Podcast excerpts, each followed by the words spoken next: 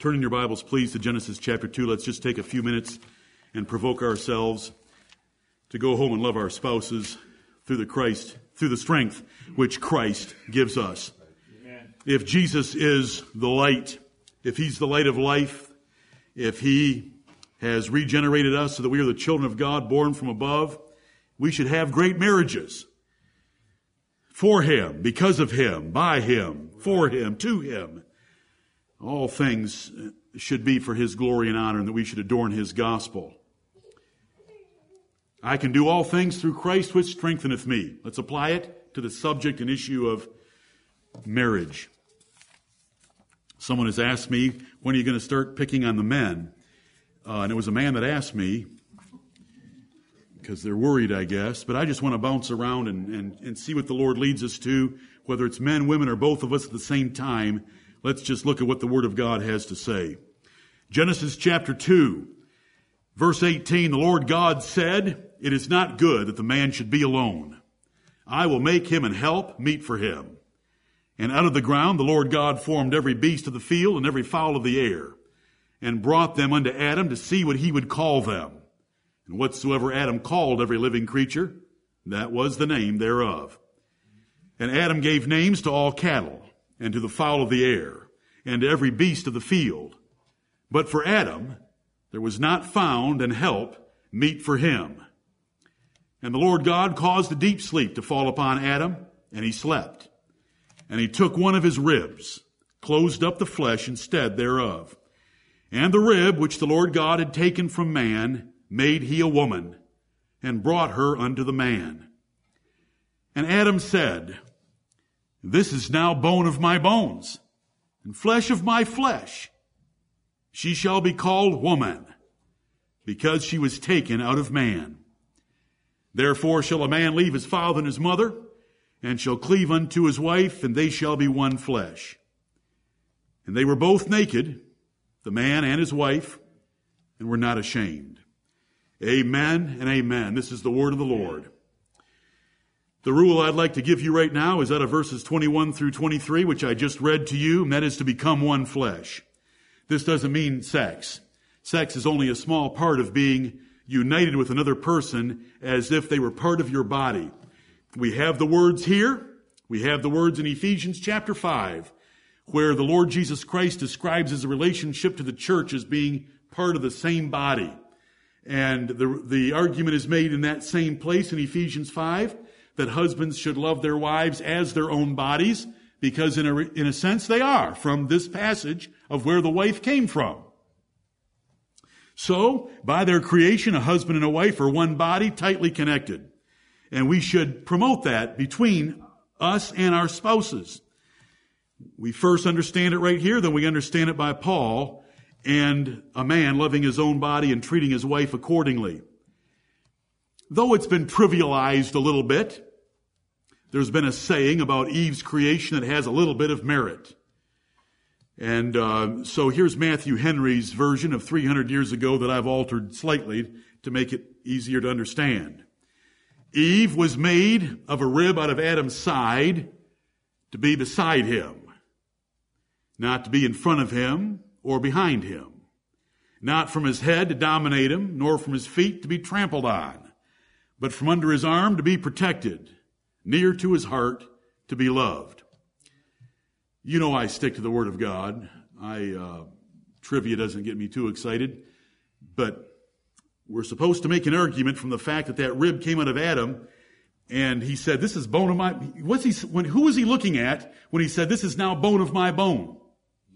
He was looking at Eve, right. and so he he saw in her that she was part of him, and we want to be that close with each other. Is my whole point. The rule is simple. Let's be that close by choosing to truly be compassionate, empathetic, and interested in the life of our spouse and get involved with that life, thoughts, fears, hopes, dreams, and so forth, that we might be one flesh with them, which, which is an expression that means more than sex. Yes, in uh, marital sex, there is a joining of two bodies, but that is not the emphasis here or in Ephesians chapter 5. A man loves himself, a man loves his body, and since his wife came from his body, he should love her. That's what we gather from the creation ordinance. A husband and a wife are to be one body and sympathetically committed and connected. The apostle used an example in Hebrews chapter 13 and verse 3 that those that were in prison, the rest of the church should look at as being in the body with them. Because a church is described as a body. Jesus is the head, we're the body, we're, we're that tightly connected like parts of a body. And so let's be one flesh in our marriages by truly getting into the soul, heart, mind, dreams, hopes, fears of our spouses by choice. Women, you were taken out of us. You're part of us. And we, as husbands, need to remember they were taken out of us. This is a man looking at a beautiful woman and his thoughts were, this is now bone of my bones and flesh of my flesh. He saw the fact that she did come from a part of him. She shall be called woman because she was taken out of man. And therefore we should be one flesh. Simple little rule. How close are you to your spouse? Closer than Sherry and me? That's not the example. But uh, I'd like to see you try.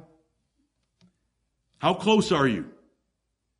How much do you talk? How much verbal intercourse is there? Right. How much do you know their thoughts, their feelings, their hopes, their dreams, their disappointments? How do you share and bear in them? Because the woman was taken out of the man. We're bone of bone and flesh of flesh. We're one flesh. That's the simple little rule. I hope that you'll think about it. Leave and cleave is the next rule.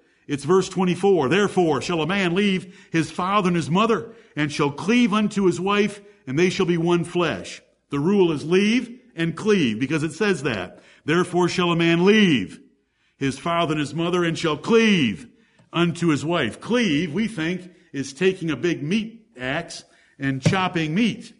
But that's a meat cleaver. Uh, but it's cleave here means to stick together, to be glued together with a wife. Marriage requires leaving parents. Do you know what that means? Leave them. For parents and for children. Right. A separate family is formed by marriage. And all the focus is to be on the spouse, not the family. All on the spouse. This is far more relational than it is geographical because proximity in the Old Testament, even in recent American history was, you know, you could live close to your parents, but that isn't the issue. It's relational. You're pulled apart. You don't find comfort. You don't find joy. You don't find, you don't get homesick because you want to be with mommy and daddy. You grow up because you want to be with your spouse. And so it's leave and cleave.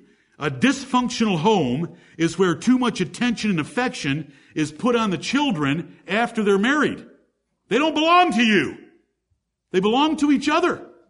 Leave. Let them leave. Force them to leave. Teach them to leave. Spoil your children now with misguided affection and you ruin them for later life. Homesick children in marriage.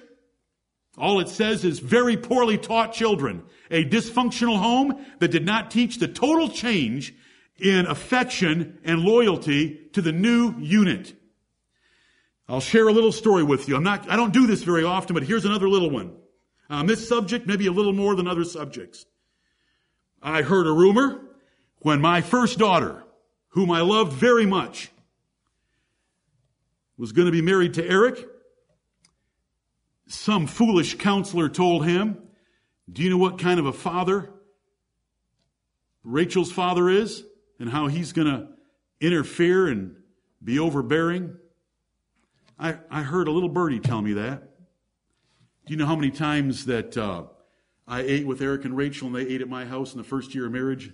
The daughter that I loved very much? Zero. Did that total divorcing of me from them maybe deprive them a little bit of counsel and encouragement and exhortation?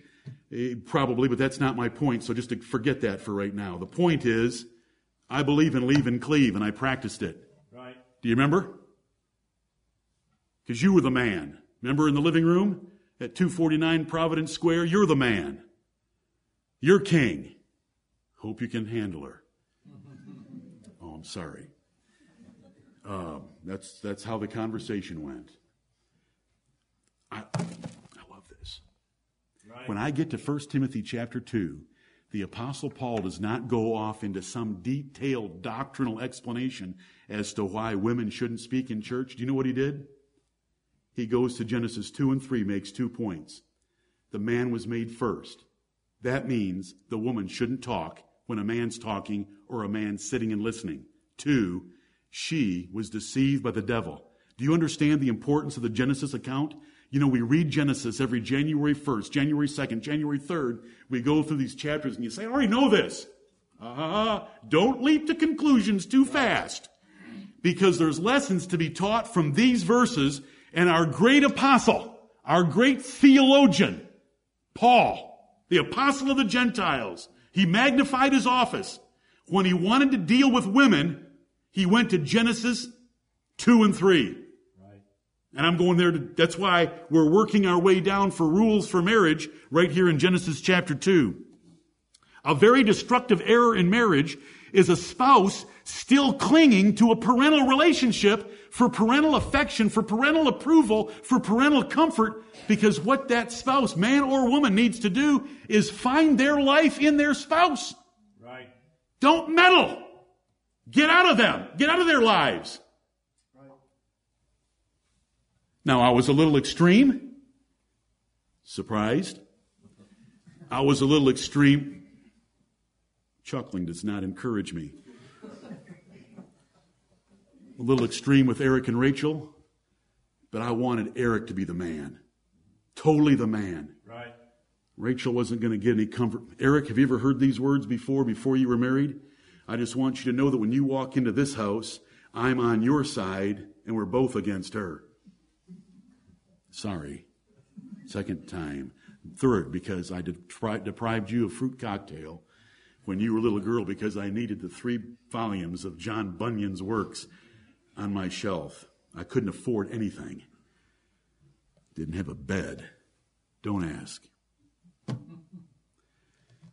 But I wanted books.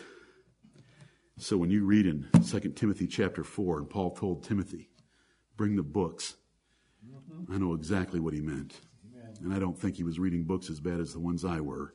He wasn't looking for Bunyan's works. He had better books than that to read.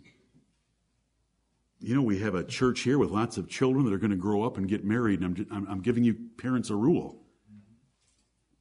Get rid of them. You still love them, you still care about them, you'll still protect them, you'll still help them in need, but you, you want them to separate from this family and separate from this family, and they start their own family. Don't meddle. You're not following the Bible. You're going to mess them up. Do not modify the rule for homesick or spoiled children that weren't trained well. Apologize and get them over for it. Repent. In the case of immature children, parents need to take the initiative to turn them away.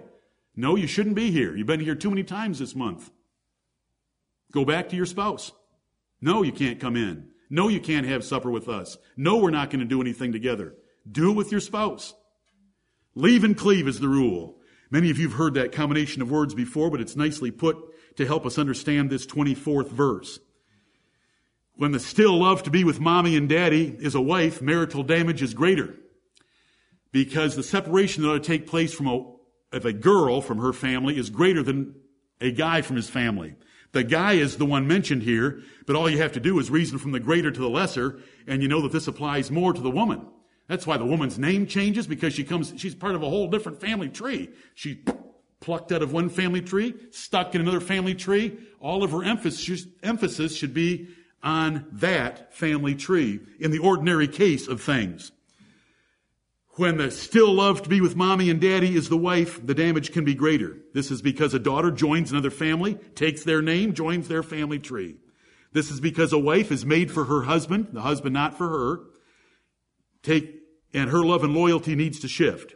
This is because most sons have stayed connected to fathers for business or relationship geographically, not, not so much, not so much relation, relationally for business or for religion. You know, when you think about Abraham, Isaac, and Jacob as examples, you know, Abraham got Sarah, took her out of Ur of the Chaldeans, took her five miles, 500 miles away. Then it was Isaac, and Isaac went back and got Rebekah through the servant of Abraham, and that was 300 miles distance. You know, she came and joined Abraham, Isaac, and Jacob lived right in the same vicinity together, and the women had to be brought to them because it's the woman that changes, fa- changes family names, joins a different family tree, and so forth. That doesn't mean she's still not connected. I love both of you daughters, and you know that I'm not saying anything against either of you. You know that what I'm saying is the truth. It's the Word of God. God knows it, how much I love my two daughters. Anybody that knows me knows. Although I did get to explain yesterday in talking to someone about the love of my daughter Rebecca that Sherry and I had prayed for nine months that it would be twins, but after a few weeks with her, we realized that God was wiser than we were and gave us one Rebecca. She was a lot to handle, a lot to love, and she gave a lot of love. One of my favorite pictures of all time is a two year old Rebecca. Her eyes as big as saucers, so full of life. If I got within 36 inches of her, I got a kiss. And uh, when Chris came to ask for her in a different office than Eric asked for a daughter, I turned around and pulled out my desk drawer and pulled out that picture. Are you going to hurt this little thing? Remember? I love that picture. Now I have a big one. Uh, I'm thankful. I, I'm saying all that because I love my daughters. But I love the Word of God and I want to pr- always practice it. And Chris, before God, you know I've never interfered between you and your, your wife. Ever. If I have, come right after, I'll, I'll apologize and repent and drop to my knees. She's yours. Uh, and thank you for loving her. Eric, thank you for loving my daughter. Leave and cleave. Of course, parents are still honored, but there needs to be a real severing of closeness. Let the other spouse direct and lead as to how and when you connect with parents. You know, here's the, here's the girl that wants to go see her parents. Let him decide how often it ought to be. She shouldn't have a say in it because that she's tempted in the wrong direction. They shouldn't have a say. They're tempted in the wrong direction. Let him decide. Now, if it's him that wants to be with his parents too much, let her have a role in saying, you know, we've seen them four times this month already. Doesn't the Bible say leave and cleave? I want time with you. I love quality time with you. You know, just being around your parents, you take off and you talk about this and you talk about that. She's right. Verse 25. For all of you young parents that, that are gonna, that, that have children coming up, that you just got a good rule from verse 24 by the grace of God and why he wrote the Bible the way he did. Leave and cleave. Now we have another one. Verse 25. And they were both naked. Adam and Eve were both naked. The man and his wife. It says that very clearly. The man and his wife. Because if she's not your wife, you shouldn't be with a naked woman. You shouldn't be looking at a naked woman. And we're not ashamed. Let's unify our consciences in marriage. The first man and his wife had equal consciences, unstained by sin and guilt. Look what it says here. They were both naked, the man and his wife, and were not ashamed. There was no guilt, there was no shame, there was none of the that we have automatically. As soon as we ate the fruit off the tree of the knowledge of good and evil, it changed men and women. And, and you can see that when children reach about the age of five. You know, up till five, you can throw three boys and two girls in a bathtub and there's just a lot of splashing. But around five or so, just a typical number, an average number, all of a sudden, because God drilled them with light in darkness that they comprehend. Are you, it's conscience. Yes, I'm still upset about John chapter one. And then when you try to throw even boys in the bathtub together, they don't want to be in there because a change has taken place. But before sin, look what it says. Their consciences were totally united. Let's make sure that our consciences are united with our spouse. They were both naked, Adam and his wife, and there was no squeamish reticence on the part of either. Since the fall, there's much damage to undo from habits, heresies, and home life that keeps a husband and a wife from just seeing everything eye to eye. Consciences can be taught. You know, I've been over that before. I'm not going to do all that work right now consciences can be taught so that your consciences can come together and you can be united like this couple was. The conscience has been used as an excuse by many wives to justify their rebellion, and that's not wise or right. Agreement is so important in a marriage. And it should be mostly or entirely settled before marriage. Because you talk about things. We had talked about everything conceivable Sherry and I had when we were teenagers. But we let the Word of God drive us, drive us, drive us, drive us, so that everything had been figured out, worked out, and we were of one heart and mind in it. Consciences can be definitely taught in both directions, more liberal, more careful. A wise husband that fulfills his role rightly can lead and train his wife's conscience. He must not be a Rehoboam or of his ilk, but rather sensitive and sympathetic to her. You know, Rehoboam did not give that nation a chance. Right. He just came out and blew them off and he lost 10 of the 12 tribes. He could have won them forever with just a little bit of compromise. The real source for every conscience should be the Word of God and nothing else. A wise wife may also meekly modify a husband's conscience if he is wise for it and she makes an effort gently, respectfully, carefully, submissively to suggest something to him. You read the Song of Solomon and you see that both husband and wife were entirely sexually liberated. This wasn't due to America's sexual revolution because it took place 3,000 years before that. This was due to God being far ahead of the puritanical prudes of the Victorian area, era that influenced and infected some of America's thinking up until the 1960s, and then it was undone by the devil himself in a different direction and way too far. Sexual inhibitions are not found in the Word of God, and they're equal to heresy about baptism because we trust the Bible and everything it says, whether it's baptism or how a couple should relate. A couple should agree on everything by thorough communication and by God's Word. Talk about everything. The Bible has settled most issues from child training to house cleanliness to sleep. What the Bible has not settled, the wife should submit to her husband's conscience. A wife has no more right to her own Christian liberty than children do toward her. A husband can disannul your vow in one second. A free will offering to God, a husband can disannul it. That says enough to me about the authority of a man over his wife's Christian liberty or her conscience. But he should gently, wisely lead her, train her, teach her, help her, and not be like Rehoboam. The wife expects the children to submit to her in matters of liberty, so it shouldn't be a hard matter for her to submit to her husband if she's wise and righteous. Children should never be able to detect a difference between a father and a mother. Ever. Because they were both naked, the man and his wife, and were not ashamed. They were united in conscience. They were united in spirit, united in heart, united in purpose, united in intent. The greatest act of conscience together with a husband and a wife should be mutual service and worship to God. To have your consciences united about worshiping the Lord Jesus Christ. The happiest couples are always those that have a priority on serving the Lord Jesus Christ. Right. I grew up watching it. I hope sometimes I show it. The more united a couple is in service to God, the more united they will be in love. Because they're united in the most important thing of all that annihilates, crushes, and destroys all other measures of marital love. Serving the Lord together. A husband and a wife team like Aquila and Priscilla. Wow! Aquila and Priscilla. Wonderful example. Let's have marriages like that. If you two, if you two are tightly connected together by your, your consciences loving the Lord, wanting to serve Him, wanting to serve the people of God, you get engaged in activities outside of yourselves that are very gratifying and satisfying because the Holy Spirit is blessed and He blesses you on the inside and it's the happiest life. Because you're doing your, you're, you're, you're fulfilling your ultimate destiny to serve the Lord and His people. And to do it together is wonderful. Did you two have a good time?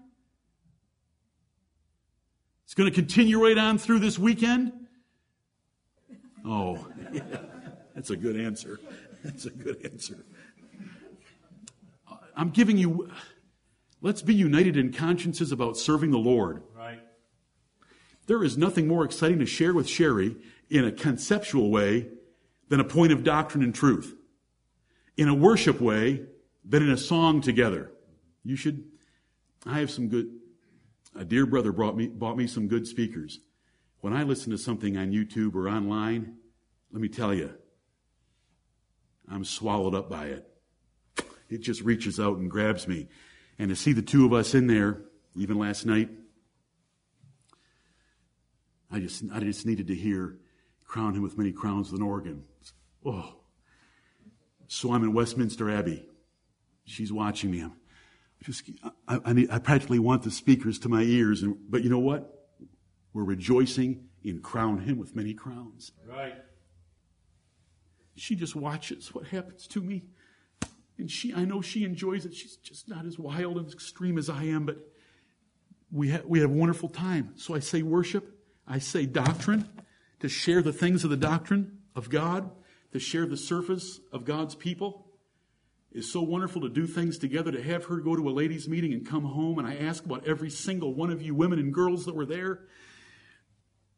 It provides a foundation for life that's different. And trust me, I have lived life different ways in my 40 years of marriage. And I'm telling you the sh- truth. I'm sharing with you the things that are best. Eric and Jackie know. They had two chainsaws in, the, in what they drove down here. One for both of them to see if they could find a big tree and a little tree to serve the church with. I commend them. No matter what you think, no matter what you think, dedicated holiness by both in all ways maximizes love. Because if, we, if we're going to trust this whole book, hear what I said, no matter what you think, because if you go to Barnes and Noble and you go to the marriage section, they've got all these how-to books. If you go to Lifeway, the Christian bookstore of the Southern Baptist Convention, they're going to have all these books. Do this, do that, do this, do that you know, new positions, new places, go this, buy, you know, out to eat, yeah, date night. Yeah, you know, there's, there's a little bit of value in some of that stuff. But if you want something big, you know, big to help you, right. it's to get committed to loving the Lord Jesus Christ together. And to loving his way and to loving his people and loving his church and to run, to run around and, and give yourselves all of you know, hey, when you have some, when you have somebody over to eat, or when you take them out to eat, when the event that happened yesterday, you know what I kept getting told by parties yesterday that had been up all night as well? We love it! Capital L, capital O, capital V, capital E. That's what I got. We love it! Bless my heart. Should bless your hearts. Right. To do things for the Lord together. There are no manuals of natural romance that can match God's spirit of His love. Right. In chapter 3, very quickly, very quickly, chapter 3, they hide. You cannot hide from God in your marriage. They tried to hide. Fig leaves, trees of the garden. You cannot hide. I send you home. You cannot hide. God sees it far better than we see it and we sense it, but God sees it far better. God sees marital treachery. Remember Malachi chapter 2? God sees if husbands do not honor their wives, and so he hinders their prayers. Satan knows what goes on in your bedroom because 1 Corinthians 7 says that if you defraud your spouse, you'll tempt, Satan will tempt you for your incontinency because he knows how frequently you're making love and enjoying it. Bedroom curses are dangerous. Ecclesiastes 10:20 says, "Don't even curse a rich man in your bedroom, because the little bird of the air will take that, and you're going to get in trouble for it." The eyes of the Lord are in every place, beholding the evil and the good. That's how quickly I can cover a point. It's a rule. You cannot hide. You know, we cha- there's a tendency, there's a temptation to be different here than we are at home. Cannot hide. So let's just go home and be the best. Can we be better at home than we are here? I certainly am. She's way out there and I'm way up here and we never get near each other.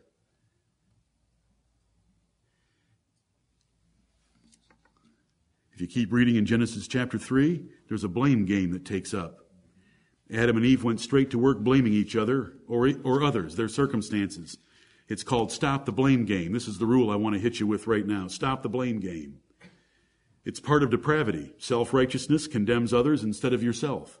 It's part of depravity God's an austere taskmaster. I can't please. I won't be able to live up to the standard of the Bible, so I can't do it because I had bad parents. They had a bad marriage. I'm this, I'm that. I'm not very smart. We haven't had a good start to our marriage. We've had five bad years. We've had 50 bad years. And all these excuses come up blame game. Adam blamed God for giving him the woman. Eve blamed the devil for beguiling her. Well, why'd you let him beguile you, you moron? Don't blame the devil. Adam, why didn't you stop her from listening to the devil so that she offered you that piece of fruit? Don't blame me for giving you an 11 on a scale of 10. Because that's what God gave Adam, but the blame game. And you know, you may not say it to your spouse, but you think it. And you know, you say it to other people. Well, he's this and he's that. Well, she's that. She's this. I've heard it. Adam blamed Eve and Eve blamed the devil. It's very common for foolish and wicked spouses to justify sin, their sin, by their spouse's sins. Wives foolishly say, think, that they would submit and reverence their husband more if he loved me more.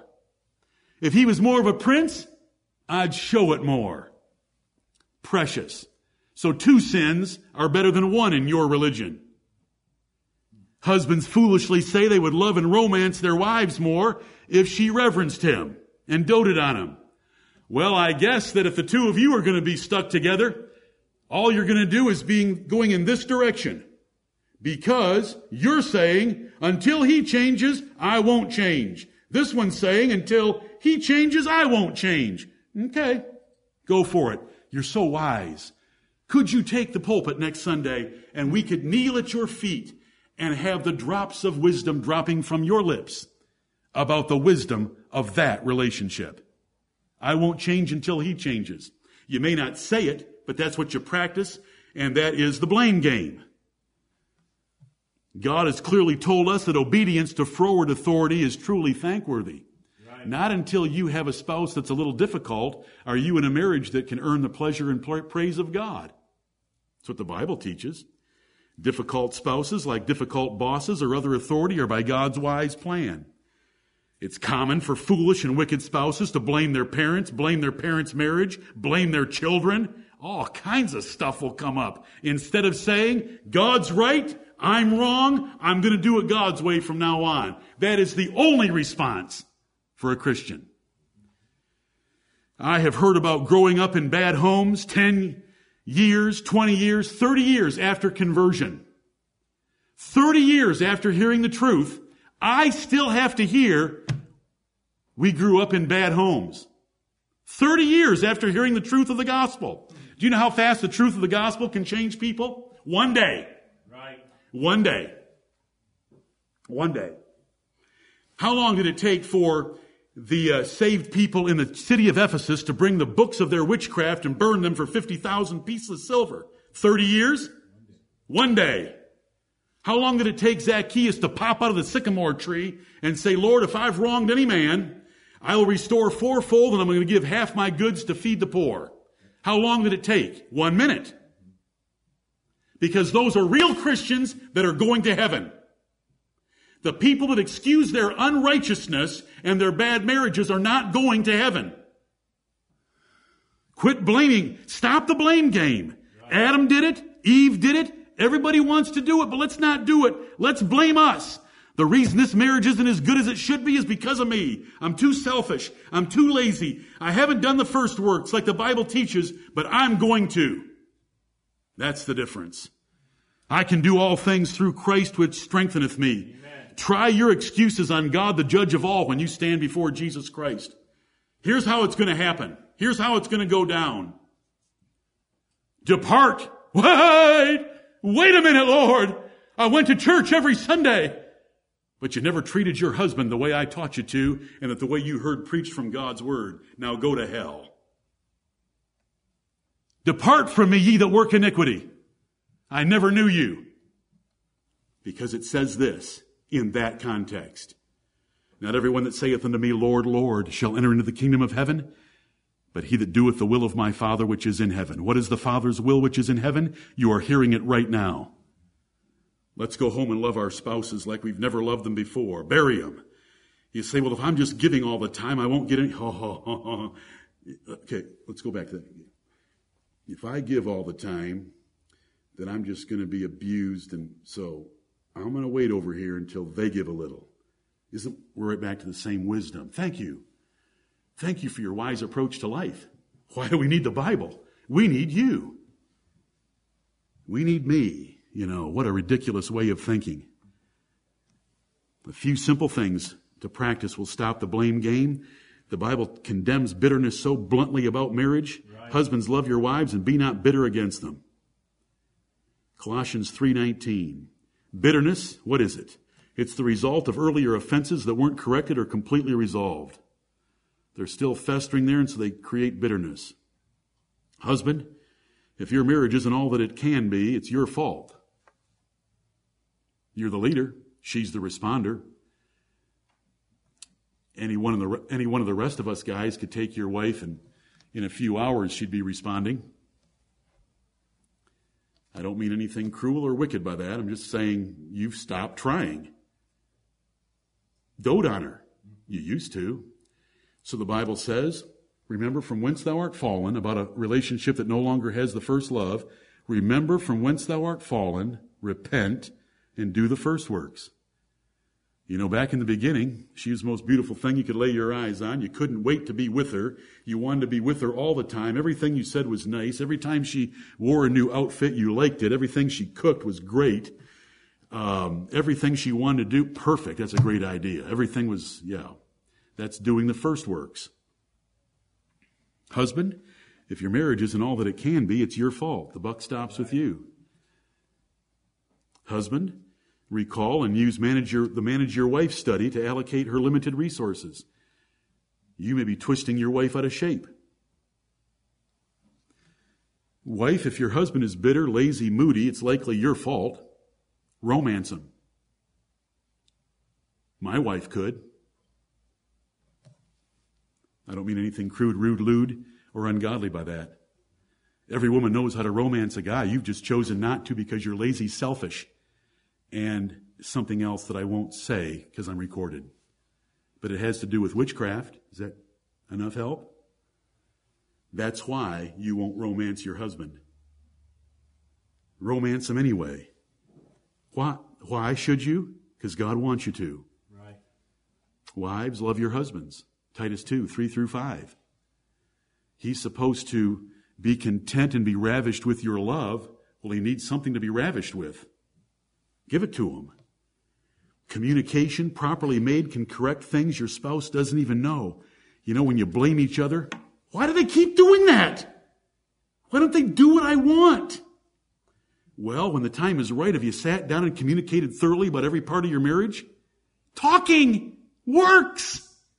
Not yelling, not barking, not a fighting, opposing, or being a, a wicked woman. But humbly, meekly, submissively, when you have a chance, maybe write a love note and squeeze a little sentence or two in there about what your husband could do better. I mean, every part of marriage works better with communication. Right.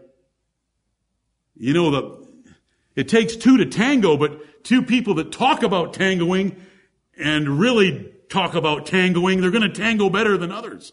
It's communication. Right. Even one minute or one minute, even one minute of thought or words about your spouse's faults is counterproductive and sinful. Forgive them. Why don't you show them how to do it? You're not getting enough love, enough love, show them how to do it. I'm not saying that anyone in here, you know, I, I'm not trying to pick on any one party in here at all. I want to pick on me. I want to pick on you. I want us to love our spouses in a way that glorifies the Lord Jesus Christ that I presented to you today. Right. I gave you his names. I gave you his glory. I gave you his majesty.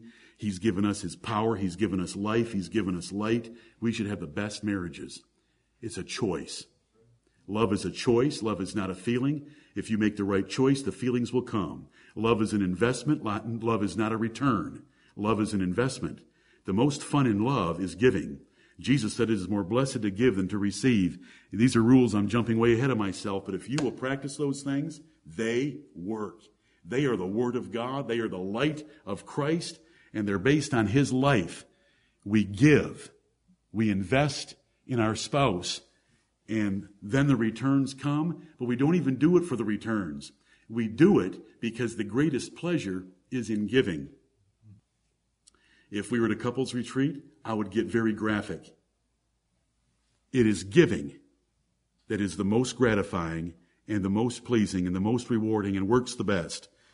And if both, if this husband and wife are both wanting to give and to invest in each other, and they're trying to outdo each other as who's going to be the most selfless and really dote and romance the other, life is good. Thank you, Lord, for giving us marriage. May the Lord bless the preaching of his word.